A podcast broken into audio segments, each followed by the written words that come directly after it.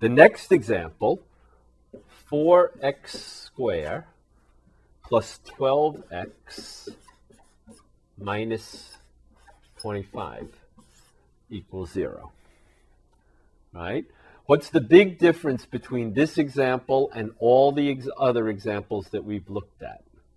Take a look at this equation, compare it to the ones we've done previously, and the big difference is, right, that we have 4x squares instead of 1x squared. Right? So what we would really like to do is make that 4 into a 1. Can we do that? How can you make a 4x squared into a 1x squared? Right. We could divide everybody by 4. So if we divide everybody by 4, then what? 4x squared divided by 4 is what we want, 1x squared. 12x divided by 4 will be what? Right, 3x. And 25 divided by 4 will just leave as 25 divided by 4.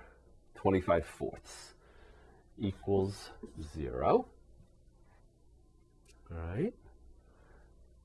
And now we'll set up this example, completing the square, just like we did the previous ones. So we don't really want that minus 25 fourths, so we'll add 25 fourths to both sides, so both sides of the equation. And we have x squared plus 3x equals 25 fourths.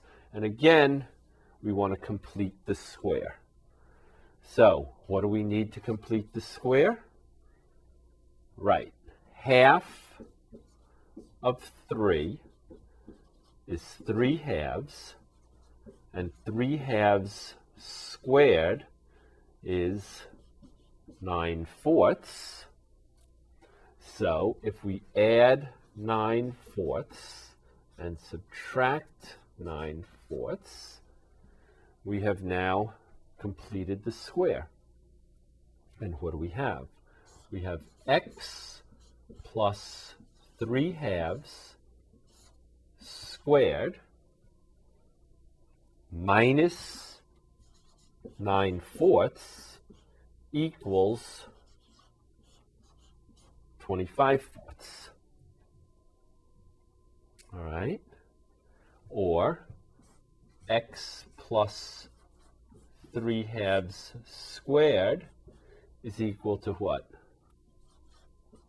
34 fourths, which is what? 17 halves. Okay.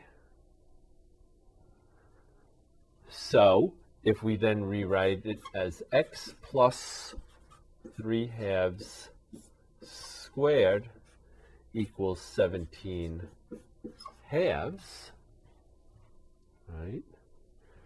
Then we get what? x plus 3 halves equals plus or minus the square root of 17 halves,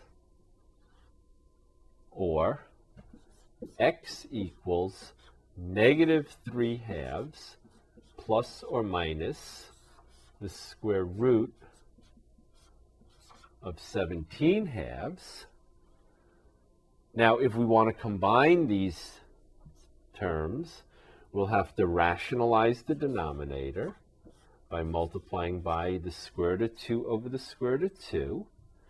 So we'll get x equals negative 3 halves plus or minus the square root of 34 over 2 okay, or x is equal to negative 3 plus or minus the square root of 34 over 2.